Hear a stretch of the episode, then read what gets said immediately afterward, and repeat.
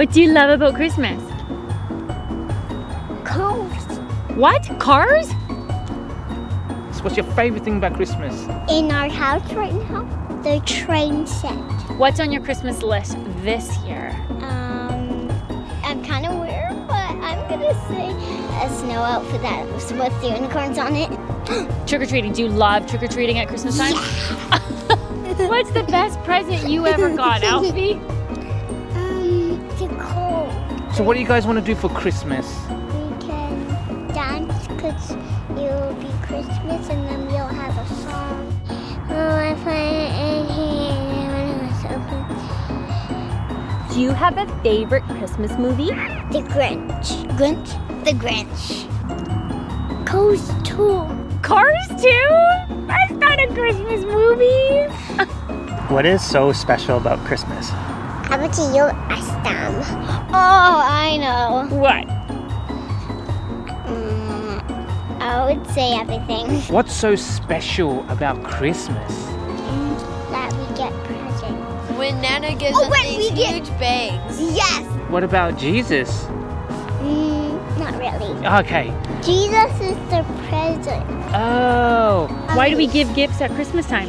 Because um, it's my time. You don't give gifts to strangers? No, but I might do it because I'm kind.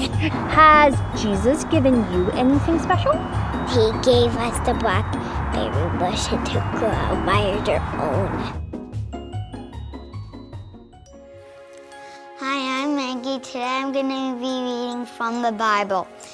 So Joseph also went up from the town of Nazareth in Galilee to Judea to Bethlehem to the town of David because he belonged to the house house and line of David. He he went there to register with Mary, who was pledged to be married to him, and was expecting a child while they were there. The time came for the baby to be born, and she gave birth to the firstborn, a son. She wrapped him in cloth and placed him in a manger, uh, because there was no guest room available for them. And there were shepherds living out in the fields nearby, keeping watch over their flocks. At night, an angel of the Lord appeared to them, um, and the glory of the Lord shone around them. And they were, t- but they were terrified. But the angel said to them, "Do not be afraid. I bring you good news." That will cause great joy for all the people in the town of David. A Savior has been born to you. He is the Messiah, the Lord. This will be a sign to you. You will find a baby wrapped in cloth and lying in a manger. Merry Christmas, everyone! Wherever you're joining us from, welcome to Northview's Christmas Eve service. We are so glad that you could join us.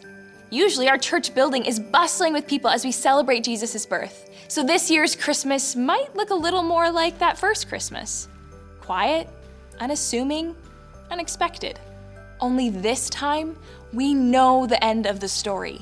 We know that the little baby born that night changed the world forever. And so we celebrate.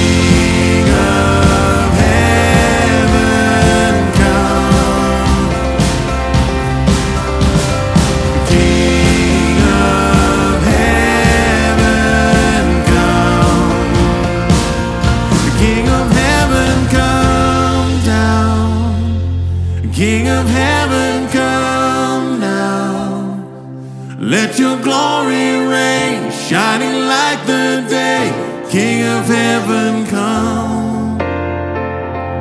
The King of heaven rise up. Who can stand against us? You are strong to save in your mighty name, King of heaven.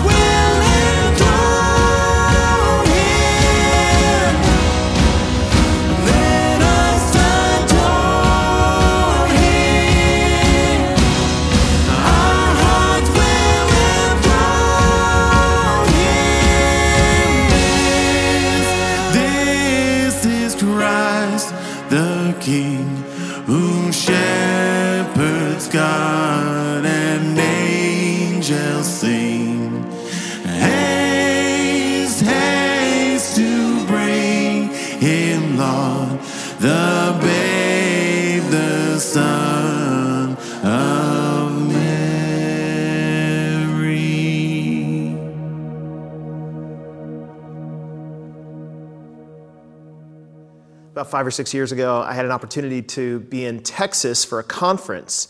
We were in Dallas, and on a Friday night, we had to stay there for the weekend. On the Friday night, we didn't have a lot to do, and so we decided that we would go with uh, the other pastors that I was with to a high school football game. It was a high school playoff football game in Texas. And if you don't know a whole lot about Texas high school football, it is a big deal. There's like the professional ranks, and then for some people, there's high school and then eventually college. And so they get tens of thousands of fans at their games. The stadium we went to was on a high school campus, and it held about 12,000 students. When we got there, we walked through the gates and stood in the hallway waiting to go up to get our seats. Uh, the lady in the hallway told us that you need to decide which side of the which side of the building you want to be on. One team was on one side, and the other team was on the other. So we just said, "Ah, we don't want to walk all the way around the building, so let's just go to this near side. We got up there, we sat down. We started to notice that all the other people who were filing in uh, looked very different than us. Uh, we, we, four, four of us were, were, were white as white can be pastors, and we had Ezra Okoti, who's one of our pastors. He's, he's from Kenya. And we were sitting there, and all of a sudden, everybody around us who was filling in was all black. Ev- everybody. And across from us, you had the, the entire white rich people team. And we found that we were in this, in this group. Probably we were expected to be on the other side. In fact, some people around us said, Aren't you on the wrong side? But Ezra on the end kept saying to us, This is, this is great. Now you know how I feel being in Canada. But in the end, uh, we decided that we would just go for it and start cheering for this team as much as we could. I mean, people were a little bit put off at the beginning, but as we started to get into it, they started to love us. They thought we were fantastic. We were leading cheers, and our team was doing really well. We get these little towels, and we were swinging them around and screaming our heads off. And we won at the end. And uh, as the game finished, we were giving high fives to everybody. I, one lady gave me a big hug, and as we were walking out, they said, "Are you going to be here next week? Right? You're going to be here next week." And a whole crowd of people around. You, gonna you got to come back. You got to come back. You're our lucky charm. I loved it. I loved every part of it. It was one of my best experiences ever in a in a football environment. I think I think the reason I liked it so much is because I have a penchant for the underdog. I have a desire to see underdogs win. If I'm a neutral, I just want to see the the littler guys take take over and, and win in a surprising fashion. And that's what happened on that particular night. It's probably why I like Luke's gospel so much. It is a story of a bunch of underdogs. It's a story about uh, a bunch of people you don't expect who are the center of the world in God's eyes. The stories about Jesus' birth are good examples of that. You get at the beginning of the book, you get this guy Zechariah and Elizabeth who haven't been able to have kids. They're really old, which means that they're kind of on the outside of their community, looked down upon by everybody else. But God chooses to use them to be the ones who have John the Baptist. He chooses Mary, this 12 or 14 year old girl who doesn't really know what's going on, but she's willing to, to follow God. Her husband, yet to be, Joseph, 15 year old boy. They live in Nazareth, which is in the middle of nowhere. Nobody goes and visits Nazareth. Can anything good come out, of Nazareth? I mean, just consider the places that are described in, in Luke's gospel. Uh, Jesus is born in Bethlehem, a little nowhere town itself. He is uh, in a barn inside of a manger, which is a feed, feed trough. God's son was born in a trough where pigs and cattle eat. It just it's so expe- unexpected. It's not at all what you would do if you were planning the whole thing and you wanted uh, Jesus to be known by all. You would do this in the center of the world, uh, Rome. You would have him born in the castle. You would have him uh, have a royal lineage uh, from the most important uh, people in that day, from the Caesars and from the kings. But instead, he is from a royal Jewish lineage and he's being born among nobodies. I think we learn something from this, though. when you look at the scriptures and you, you, you realize that God is working through the nobodies and the little people, you realize very quickly God's work is done in quieter ways than we think. It's done among smaller people, not the big important ones. It's done, done in smaller, insignificant places, not the places that you would, you, you would expect. Look, that probably means a couple things for us. Um, first, I think that it, it means that if you're little, you're actually big in God's eyes. It's, it's like the opposite of the way that we treat it. If you're really big in this world, you're obviously big to God, but that's not the way it works. Little people are big in God's eyes. It's the, it's the humble that He favors. God opposes the proud, He gives grace to the humble. There's actually this really interesting story later on in Luke's gospel, in Luke 16. It's about this, this little guy named Lazarus who sits at the, at the gate of a wealthy man and has nothing, and he wants, uh, he kind of begs there, and he has um, dogs that come and lick his sores. The rich man comes out every day and passes him by, gives no thought to him. The rich man, of course, in that day would have been a very, very important guy. I don't know, he works in banking, maybe he's a, he, he's a leader of the government. They both die, according to the story that Jesus tells, and uh, the rich man is on uh, uh, in a place of judgment, and then there's a chasm, and uh, Lazarus is in, in the place of joy and bliss, kind of heaven and hell picture. What's interesting about the story that a lot of people don't notice is that Lazarus is the only one who's named. We don't know, we don't know who the rich man is. He's just called the rich man in this story. But Lazarus, you know. Lazarus is known by so many throughout the history of the church and the world because his name has been recorded in Luke chapter 16 in the most popular book in the history of the planet. But the rich man is a nobody which is totally opposite from the way that we think it, it should work. But that's how God works.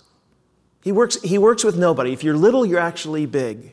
So rejoice in your littleness. Rejoice in that you don't have it all together. Rejoice that you can't overcome things on your own, that you need help. Rejoice in that. God opposes the proud, but he gives grace to the humble. You know, the second thing we learn probably is that, is that God does his work usually out of the limelight. Yet it's not in the big moments and the big places. God certainly is working there, but not like he works in the smaller places. Most of the history of the world is written about kings and queens and princes and nobles. All the history books that you will read are about the big moments, who the president was, and what the prime minister did on this particular occasion. But when you come to the scriptures, when you come to Luke's gospel, one of the things you learn very quickly is no, that's not the way it's going to work. It's through these little people in far away, far away, insignificant places where things are actually happening that God is working through. So that's important, I think, because right now it seems to me that whenever I read the newspaper, I get depressed, and anytime I look at Twitter, I get even more depressed. We have COVID 19 everywhere. Governments are making decisions here, there, and everywhere. And it feels like the Church of Jesus Christ has kind of been closed down for a little while. And we wonder how in the world could God accomplish anything in this time? And the answer is because He's always accomplished things like this in places that you and I don't expect. It's not, it's not going to be on CBC, it's not going to be on CNN, but in little places, places you and I don't know the names of. Among little people, God is doing a work that will boggle the mind when we find out about it. So, I bring you good news of great joy, which will be for all the people. Christ is born. Let the nobodies rejoice.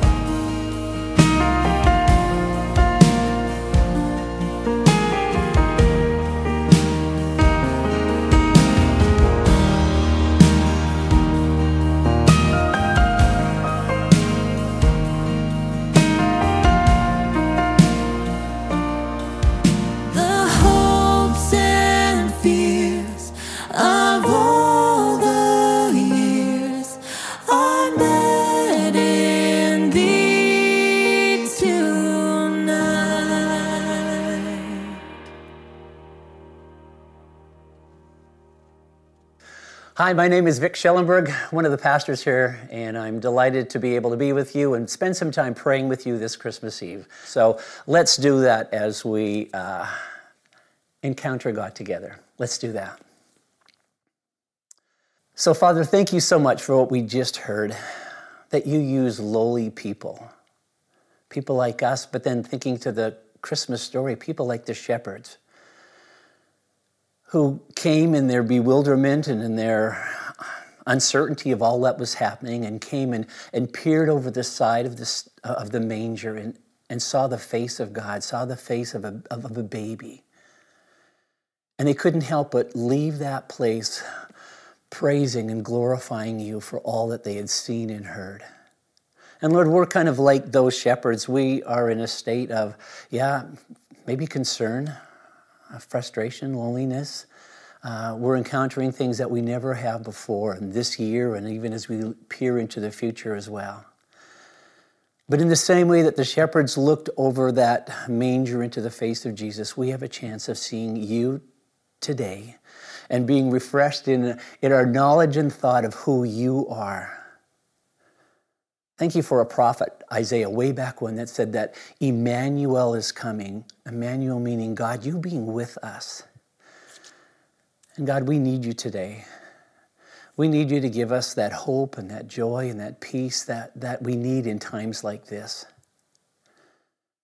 So, God, my, my prayer is that we, as your people, this evening, this Christmas time, would take the opportunity of looking into your face, seeing the face of God, be encouraged and challenged and grown in you so that we can't help it but walk away glorifying and praising you for all that you have done and are doing and are going to do in our lives.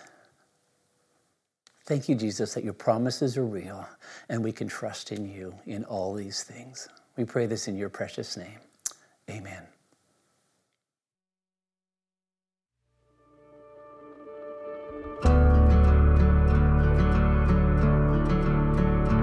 Hey, Northview family. I just wanted to spend a minute to say thank you. We have a faithful and generous church. In spite of the financial uncertainty of this season, our church has shown their sacrificial generosity. For example, our care fund saw a massive spike in donations this past year. It's resulted in us being able to start some impactful initiatives in our community. We launched the Northview Cares Initiative. In the last six months or so, we've been providing hampers for lower income families filled with food and other necessities. So here at Northview Mission, we have started doing Christmas hampers for families, and we packed them all, and now we are delivering them this morning. I always enjoyed this. When our kids were, were growing up, we always bought gifts to donate through various uh, charities there. And it's just something my, my wife and I certainly believe in, and we just kept uh, up the tradition of doing that. And for those who lost income as a result of the pandemic, we were able to help pay rent, buy groceries, and support those in need. We've also increased our support for local ministry partners, ministry like the Salvation Army, Cyrus Center, and the Food Bank, who we not only support to provide food, but also to help families in need with vehicle maintenance costs, among other things. We have wonderful ministries in our community who we are excited to support and who need our support now more than ever. We know that this year has been a tough one for many. So we wanted to put a smile on people's faces this Christmas season. So we doubled down on some of our community engagement efforts, baking and delivering cookies to hundreds of people all over our community and around our campuses. We gave out coffees to those in the Abbotsford Hospital and bought gifts to residents and staff at Tabor Home who've been hit really hard by that recent COVID outbreak. We are committed to using every donated dollar to the glory of God and the good of our community. Thank you for your ongoing trust and generosity. May the Lord bless you.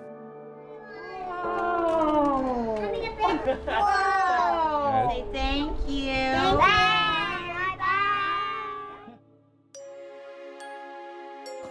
And there were shepherds living out in the fields nearby, keeping watch over their flocks at night.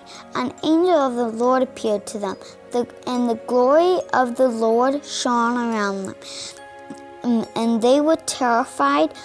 But the angel said to them, Do not be afraid. I bring you good news that will cause great joy for all the people in the town. Today, in the town of David, a Savior has been born to you. He is the Messiah, the Lord. This will be a sign to you. You will find a baby wrapped in cloth and lying in a manger. What's the f- most special part of the Christmas story? Well, what happens to the Grinch is the Grinch actually steals Christmas. What is so special about Christmas? It's Jesus' birthday. Jesus. Jesus being born. Baby Jesus. We did that. Where was Jesus born? Flamingo Town. Right here. Right here? Yeah, on that to the field. A crab, but didn't have any bars. And a yucky, stinky barn. So what did he sound like when he cried? Wah wah!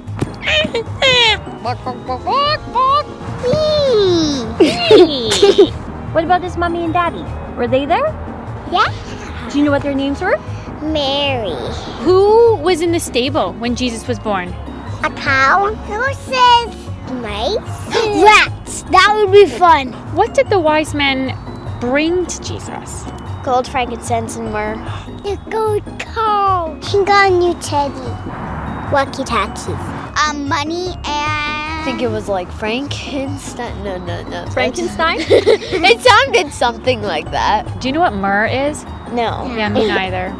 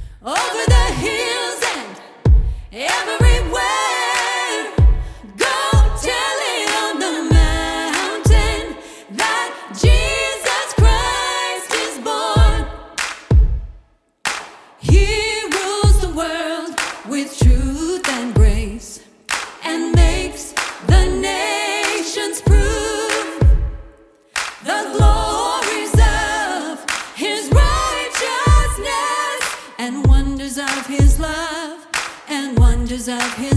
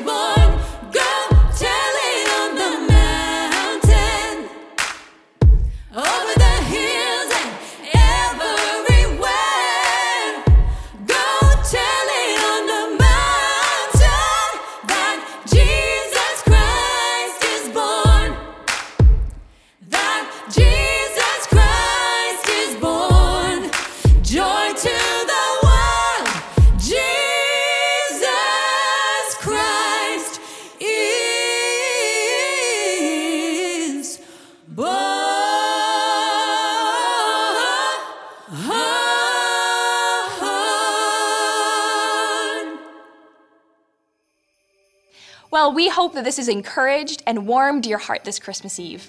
If you're with us for the first time, we would love to have you join us again through our online services. Hopefully, one day soon, we can welcome you in person to one of our campuses. And we pray that despite what's happened this year and what's going on in the world today, you find hope and peace in the unexpected birth of our Savior. From all of us at Northview, we wish you a very Merry Christmas and a Happy New Year. Has Jesus given you anything special? His love. His love. yes, he has. Is it the Christmas baking? Theodore. Maybe. What happened? what happened? I see a cat. Where's the cat? Here. I think the cat got lost. really love sitting beside you. I Uh, maybe a Christmas tree? Oh, she's off. Ding a ding a You just get the cat in the shot. Let's just bring the cat up here. the Christmas snacks are over there. Yeah. Okay. Don't necessarily they'll do something.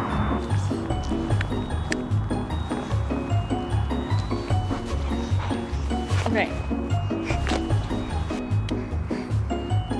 Okay, you gotta pet him so he's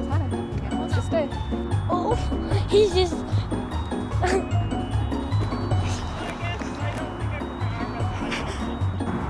I like uh, people.